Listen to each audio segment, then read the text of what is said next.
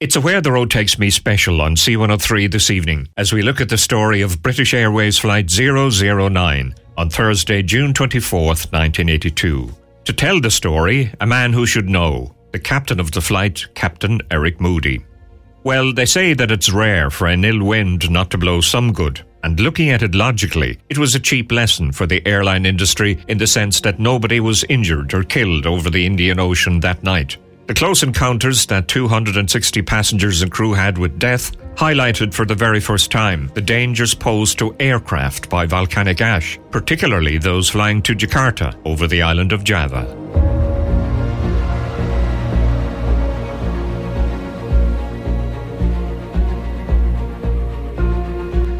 There's always residual volcanic ash in the air over Java. You get some marvellous sunsets down over northern Australia and that all because of this volcanic activity. And it's the ring of fire that goes around uh, around Indonesia and up through Japan and uh, the Aleutian chain uh, into Alaska. It's um, it's quite a big industry now, and in fact, there is even now. I don't think the testing's still going on. Uh, a volcanic ash detector, which they're trying to get an airborne version of it. But let's be honest, it's a financial penalty having to carry the weight of an instrument like that when they've got stuff on the ground that will do it. Altitude 3,000 feet. When established, descend with the glide path. I descend altitude 3,000 feet. When established, descend on the glide path. Gap And so British Airways Flight 009 was back on solid ground after an eventful, to say the least, flight. The press, of course, had a field day, and the three flight crew were hailed as heroes. But not everybody, Eric Moody says, was pleased for them.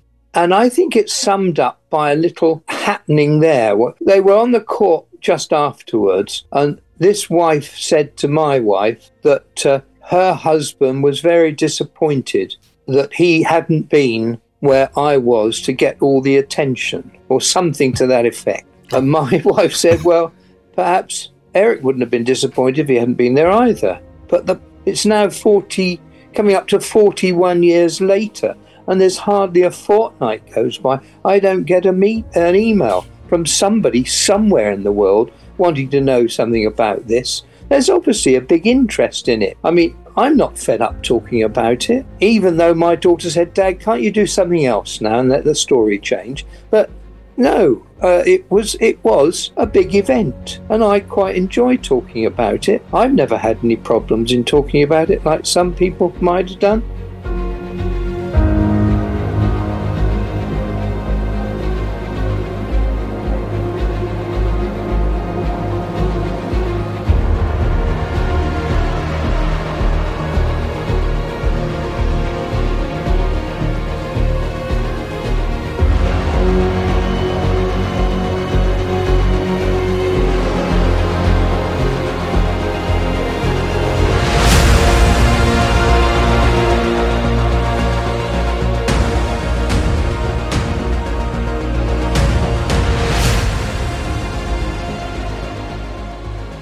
I have read on many an occasion how a thinking airline captain and first officer, through their experience and skill, saved the lives of their passengers. But they still have to go through the suspicion that their actions or pilot error may have been the cause, when nothing could have been further from the truth. However, you have to consider that part of any investigation in the aftermath of any incident or crash has to look at such an angle. Otherwise, any recommendations to ensure that there isn't a reoccurrence could possibly miss out on a vital part of the investigation. Sometimes this can be pretty rough on those being investigated, and Captain Eric Moody on this occasion felt for his senior first officer and senior flight engineer. And poor old Roger and Barry suffered more than I, I didn't suffer.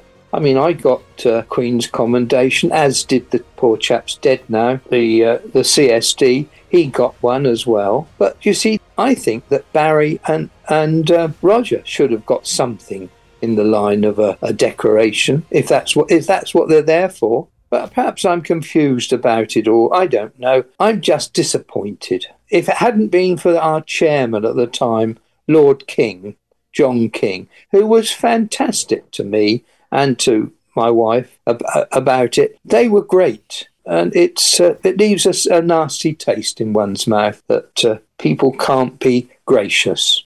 By now, the story had broken, and the media were in a frenzy. This would mean that back home, family and relatives of the passengers and crew would be worrying about those on the flight. While Captain Eric Moody believed that British Airways would look after the passengers, he took upon himself the job of contacting the relatives of the entire crew to ease their minds and assure them that all were safe. As soon as we got on the ground, I got from all my crew, even the, uh, the the girls and the boys, I got a phone number, and I went into the manager's office in Jakarta, and I picked the phone up and I rang my wife, and I said, "Look, my love, We've been in a spot of trouble. We're on the ground now in wherever it was, Jakarta. We're all okay, but I no doubt there's going to be a big press hoo ha and what's it. But, uh, you know, don't be yourself. But if you would be kind, would you please ring each of these numbers, tell them who you are, and say not to worry. Now, Roger had just left one wife and as uh, he was living with his girlfriend, I think. So BA didn't have any contact numbers for him. So that was handy with Roger. And I did it for him and Barry and everybody on the crew got a phone call from my wife telling them what had happened, that we were on the ground in Jakarta safe and not to worry. So that was the first thing I did. And that was the first thing she knew. And she was very good uh, about it all. And in fact, we had living near us, we were living in Camberley in Surrey then, we had a Qantas pilot to whom, with whom we become very friendly. He, being as switched on as he was, said to his wife, We're going to get them down here. We'll have a barbie because it, she's going to be in, inundated with the press. She told him the story that we'd been, all the engines had stopped. And they looked after her that night, and I'm sure that a few, uh, well, I know, a few glasses of wine went on, uh, and uh, she felt no pain. But she was then besieged, but she had the story. And you've got to think ahead all the time, I think, and I managed that and I thought that I looked after the crew fairly well from then on.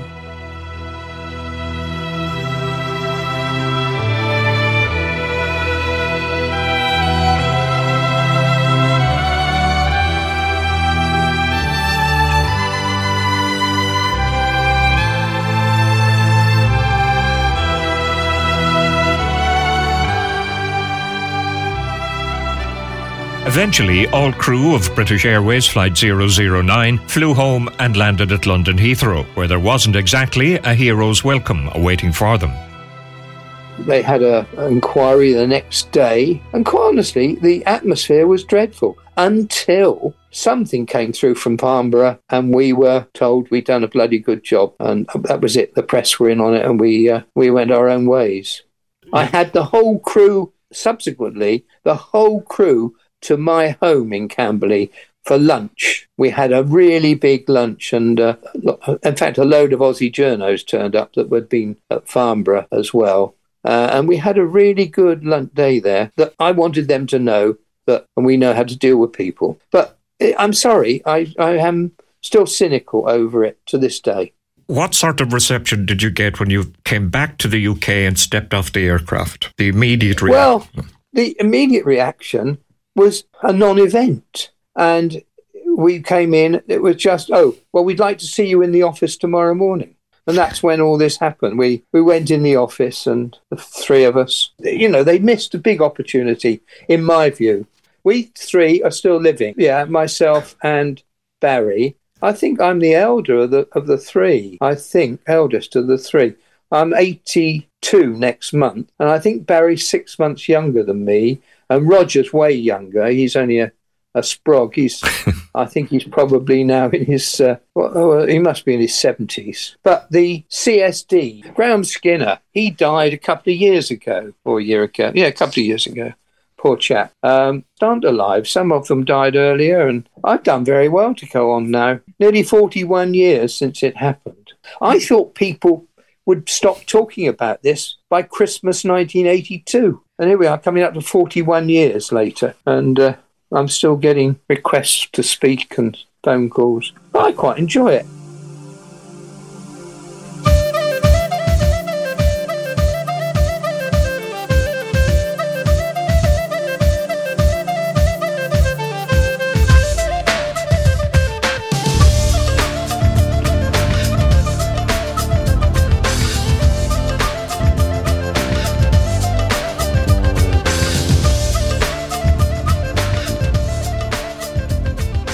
From a very early age, Eric Moody always wanted to be a pilot. Now, I'm not sure if he had the gift of foresight, would he have changed his mind? Somehow, I don't think so. We're now back living very near where I was brought up in southern Hampshire. And my granny had a little, well, in those days it was a biggish farm. She had quite a few acres. And in the, in this farm, there was a, a field with a hill, hillock. And I used to go and stand on that. I was the age, about the age of three and I used to watch the dog fights over Southampton docks during the war. And I told my mother at the age of three that I was going to be a pilot. That's where it all started, I think. And my dad, in fact, was very keen on aviation. He wasn't anything to do with it. I mean, he was uh, a painter and decorator, actually. But uh, he sort of encouraged that. He used to take me around all these old wartime airfields, around the New Forest, around the South Hampshire, what, looking at aeroplanes and watching. And I just grew. I wanted to be a pilot. And at the age of three, I wanted to be a fighter pilot. And by the time I was eight, I'd met a lot of my father's friends and acquaintances who worked for the old BOAC, British Overseas Airways Corporation, and uh, I loved some of the stories. They were they were all sorts from pilots, radio operators, navigators, and even uh, cabin crew. And they told some wonderful stories about their travels. And I changed my ambition at the age of eight to be a BOAC captain. And I strived at that, and that's what I became. Am I correct in saying that you began your career as a glider pilot, which would come in handy later? Well, I did. I did glide at the age. I learned to glide at the age of sixteen. I got gliding license at sixteen, and uh, at the age of seventeen, I got a thing called an RAF flying scholarship because I went to one of these sort of schools that had a combined cadet force. We had all sections of the forces as cadets, and we used to be able to win these scholarships and it gave me a sum of money. I think in those days, I'm talking about in the 1950s, it was £350, which gave you 30 flying hours. I mean, you wouldn't get two hours for £350 if you got one mm. now. And uh, I got 30 hours and a private pilot's license. In fact, one of my first instructors was uh, from the Irish Air Corps. Now we're back to where we started. And for those of us who have a fear of flying, I'm not really certain if the program has increased or decreased our fear, but it might be worth noting what a flight instructor once said to Eric Moody's mother when she questioned him on the safety of her son becoming a pilot.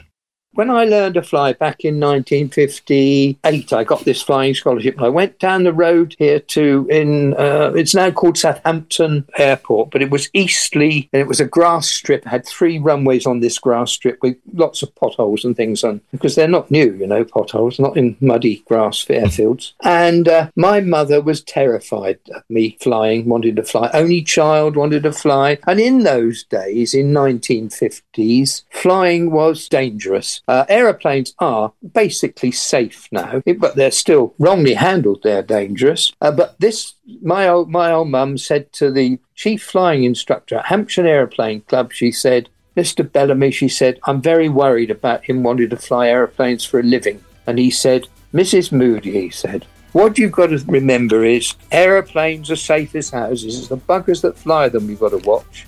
and you know, I think that's still true. Uh. Aeroplanes are safe, treated properly. One of the passengers on that flight, Betty Tootell, wrote a book on the experience entitled All Four Engines Have Failed The True and Triumphant Story of BA Flight 009 and the Jakarta Incident. Betty later married the passenger who was seated in front of her on the Boeing 747. My sincere appreciation to former BA captain Eric Moody, the captain on that flight, BA Flight 009. Thanks to you for sharing an hour with me. Until Sunday evening next on C103, when another edition of Where the Skies, I mean, Where the Road Takes Me, have a good Sunday and a great week. Ensure both are safe. Goodbye for now.